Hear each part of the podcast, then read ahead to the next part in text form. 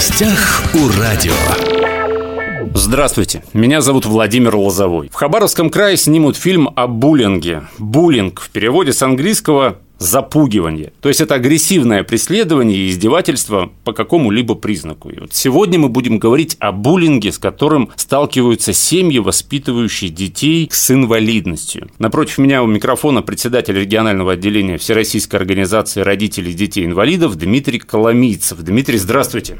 Здравствуйте. Люди с особенностями здоровья часто встречаются, да, с негативной реакцией. Ну, жалость, брезгливость, неприязнь. Часто. Причем люди да, говорят, что сочувствуют инвалидам, но при этом не готовы видеть их в своем коллективе или в классе, где учатся их дети. Частая ситуация. Сталкиваемся. В Хабаровском крае, вот если есть возможность, Дмитрий, на примерах вот расскажите яркие проявления буллинга. Ну, смотрите, вообще, в принципе, буллинг по отношению к нашим семьям мы рассматриваем в комплексе. То есть это как и буллинг по отношению к самому ребенка в среде, в которой он находится.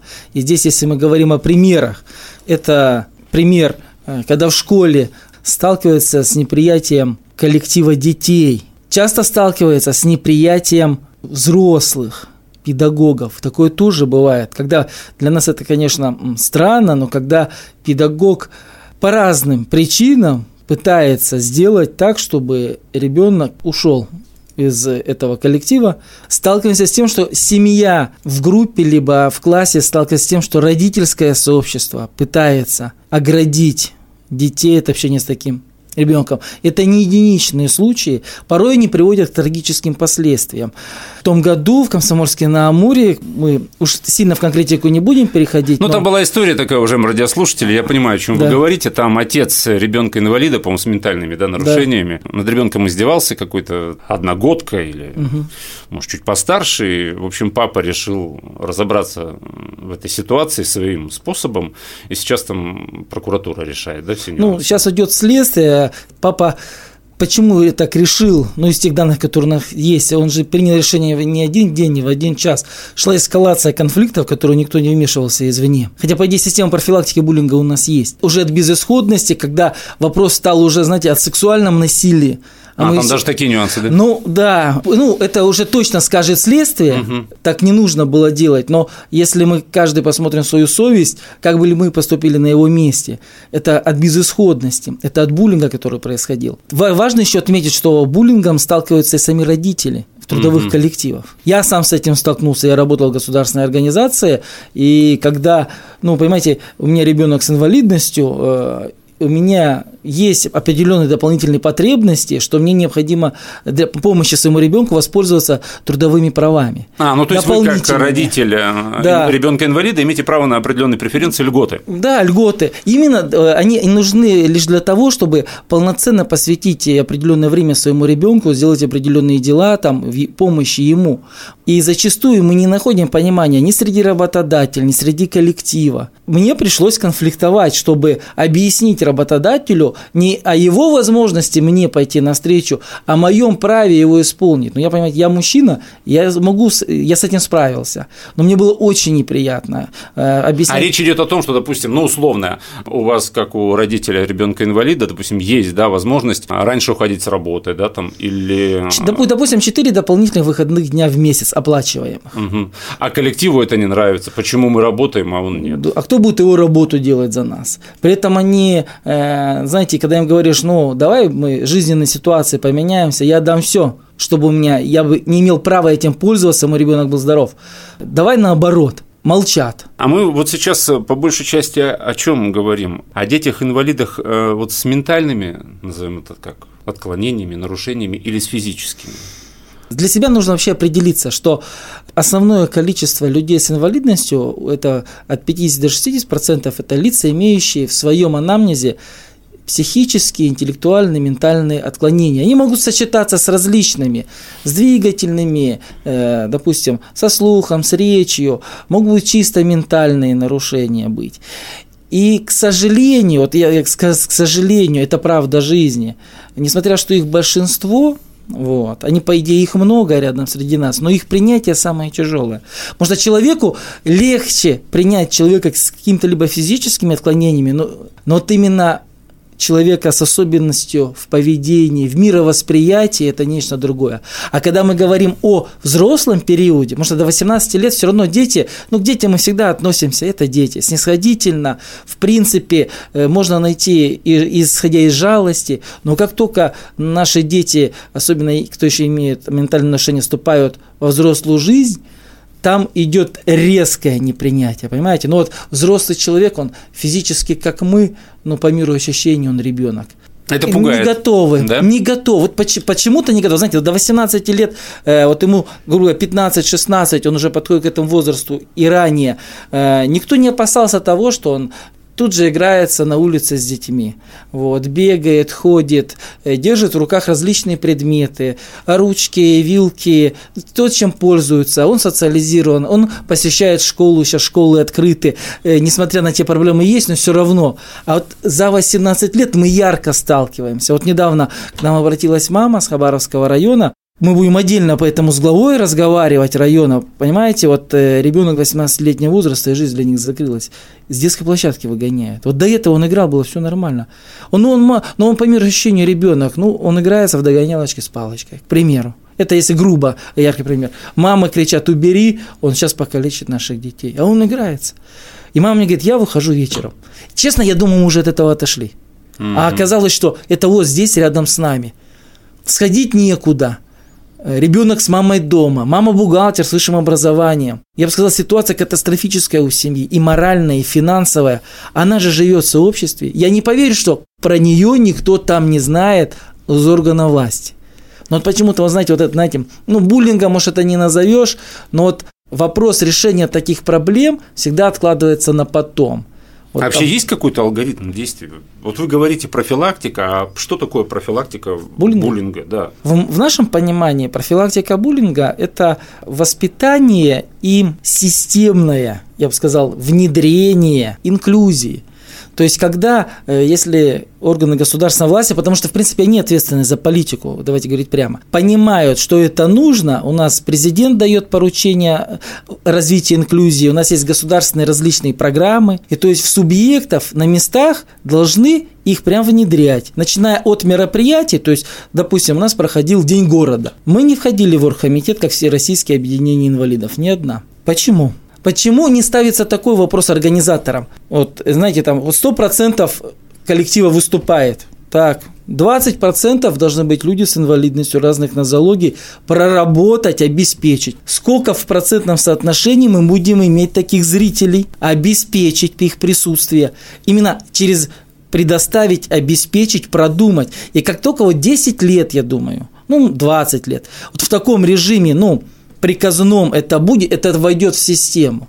Но мы знаем опыт других стран внедрения различных категорий людей, принятия. И, а по-другому никак. Вот вы говорите профилактика, есть какой-то план мероприятий. И тут же мы недавно говорили с вами о том, что учителя сами выживают детей с инвалидностью из класса, из школы.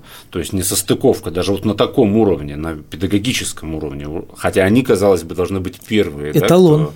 да что говорить, на самом деле он до сих пор, это, это без шуток. Многие считают, что синдром Дауна да, или ДЦП – это заразные болезни. До сих пор. Вот. Да. Эту проблему возможно решить, наверное, в первую очередь вот именно… Объяснять, сводить э, категории людей вместе, понимаете, вот про что говорил, через мероприятия. Каждая обычная средняя школа, назовем это так, должна взаимодействовать с коррекционной школой, они у нас есть, коррекционные классы с обычными, но через совместную деятельность интересную, мероприятия совместные, через обучение, через погружение в жизнь такой категории, как люди с инвалидностью. Допустим, в Финляндии э, в рамках учебных уроков у них есть часы, когда, э, допустим, дети там с начальной школы начинают садятся в инвалидную коляску и целый день на ней передвигаются по школе. А, ну вот. Примеру. Вот. И понимаете, в этом нет ничего такого плохого, и я думаю, что это очень правильно. Когда им завязывают глаза, они становятся как будто бы слепыми. А в дальнейшем же этому ребенку принимать, возможно, самые высокие решения в нашей стране. Да, в принципе, даже не самый высокий. Каждый на своем месте ответственен за это. Когда вот решается в домовладениях э, наших строить пандус или нет. Часто же бывает так, что говорят, а нам он не нужен. Он нам мешает. Пусть государство деньги дает. А то, что, в принципе, это их территория, это их бюджет, приватизированная собственность, они ответственны. И не являются составляющей частью государства. Почему-то это никто не рассматривает. А вообще вот э, среднестатистическая какая-то ситуация, да, ребенок с инвалидностью, родители видят, что происходят какие-то там в школе издевательства, унижения, да, какой алгоритм действия? Обращаться в администрацию школы, обращаться к участковому, куда угу. обращаться? Ну, вообще при каждом образовательном учреждении есть специальные службы психологической помощи и решения вот таких конфликтных ситуаций. Но, знаете, первым, что я бы посоветовал, это, конечно же, оградить ребенка от посещения этого учреждения до решения этой проблемы в любом случае. Дальше выйти на руководителя э, управления, которое ответственно за образование в данном районе, муниципалитете. Непосредственно руководителя школы. Потому что разные есть ситуации, никто не хочет выносить ссоры из СБ. Но ситуации, они из-за этого только страдают. Начальник управления образования, либо министерство, объяснить ситуацию. Если нет понимания однозначно обращаться в надзорные органы. Но, к сожалению, понимаете, там же тоже сталкиваемся с тем моментом, что хихи-ха-ха, ну, я просто вот говорю, ну, дети балуются, что мы сделаем? ПДН придет. То есть э, здесь еще большой вопрос, как это будет в дальнейшем отрабатываться. Но самое главное, э, на нас, на родителей, большая ответственность. Это первое, не допустить дальнейшего и привлечь к этому максимальное внимание. Внимание. Давайте поговорим все-таки о кино. Вначале мы заявили, да, что в Хабаровском крае будет сниматься фильм о буллинге. Вы один из авторов, да? Угу. Главная задача этого кино – это документальное кино? Документальное. Будет взято за основу 3-4 истории семьи, воспитывающих детей с инвалидностью на территории Хабаровский край. Хабаровского края. О том, э, с чем они столкнулись именно в буллинге. В буллинге, в образовательных учреждениях, в повседневной жизни, на улице, семейном. Ну, то есть, э, буллинги, когда родители в организациях с этим столкнулись. Как они с этим боролись. И цель, конечно, показать положительный результат, что есть надежда, работа ведется, и к этому просто нужно обращать более тщательное и большее внимание. Вот. И также будет снято 4 у нас ролика э, «Мир глазами людей с инвалидностью». Э, это ролики с участием людей, детей и молодых людей с инвалидностью различных нозологий, именно их глазами, знаете, так сказать, от третьего лица. Показать, почему именно так ведет себя человек с аутизмом. Вот. Почему он не хочет, либо почему он начал делать для нас непонятные движения, там, кричать, прыгать. Его глазами. То, то есть там целая система. Почему к нему нужно именно так обратиться, чтобы не было никакого конфликта. Как себя видит, как мир этот видит человек на коляске, человек без слуха, как его видит. Вот. Тем самым, ну, знаете, окунуть в эту жизнь, чтобы у людей было понимание, мир он очень многогранный. Мы его не можем с нашей палитры рассматривать. Как распространять этот фильм, эти ролики вы планируете? То есть, может быть, не знаю, там в кинотеатрах как-то покажете или по телевидению это будет показываться? Вот. Ну, однозначно, то есть э, мы живем в эпоху социальных сетей, это размещено будет в социальных сетях. И у нас есть партнеры проекта, которые планируют показать их на телевидении. По кинотеатру мы думаем этот момент. Если нас поддержат, ну, это социальный проект. Финансовые моменты, и мы надеемся, что э, финансы не будут э, преобладать над социальным эффектом. Хотим мы показать в кинотеатре, но и, конечно, мы хотим показать его среди коллективов э, органов исполнительной власти, среди коллективов бизнес-сообществ, коллективов рабочих, ну, чтобы максимально окунуть в эти моменты, и, возможно, люди по-другому начнут смотреть на эту жизнь. Надо еще с Министерством образования и науки поговорить. В школах надо показывать такие вещи. Какие-то, не знаю, делать общие надо. просмотры в классах. Потому что, ну, главная цель вот этого кино вашего документального и вот этих вот роликов, это как раз о том, о чем мы и говорили, чтобы люди видели, узнавали и перестали бояться. Однозначно. Потому что вся эта агрессия, ее корень, ну, на мой взгляд, в страхе, в таком каком-то прикрытом внутреннем страхе. Я боюсь того, чего не понимаю, и, соответственно, отсюда агрессия идет. Да, из-за непонимания, неприятия, из-за неправильного позиционирования, неправильного воспитания. Может, здесь очень важно, знаете, вот заметить, почему Почему вот это так сталкивается? Почему, э, несмотря на длительный период уже ратификации концепции о правах э, людей с инвалидностью, принятие ряда глобальных законов, мы все равно еще, в принципе, далеки от идеальной инклюзии. Знаете, вот на это мы видим такой ответ. Он вот из практики. Гуляет мама либо папа ребенка с инвалидностью, ну, к примеру, по городу Хабаровску. Ну, мы не рассматриваем э, качество доступной среды, оно не самое худшее в стране, но далеко не самое лучшее, ну вот гуляют они. Они видят, э, вот мы смотрим их глазами, они видят Платинум Арена. Здорово, там люди там играют в хоккей, они видят арену Ерофеи, миллиардные проекты, они видят театры, музеи. Вот при этом они слышали о том, что даже в Колизее есть лифт, вот, чтобы опускать людей в колясочков. И Гранд Каньон, он полностью доступен для маломобильных граждан в Америке. Краевой центр развития образования и слышали, слышали, не видели, потому что их туда никто не пустит, что там именно такое интересное происходит. При этом они, конечно, видят, ну, такую серенькость краевых школ, реализующих адаптированные общеобразовательные программы для детей с инвалидностью. И у всех из них вопрос, вот почему когда мы воспитываем своих детей, мы говорим, что надо бабушкам уступать место. И ни в коем случае э, не пройти вперед человека с инвалидностью, допустим, с палочкой, уступить его место в автобусе, помогать ему, защищать его. Но как только вырастают, сразу их проблемы уходят на второй план.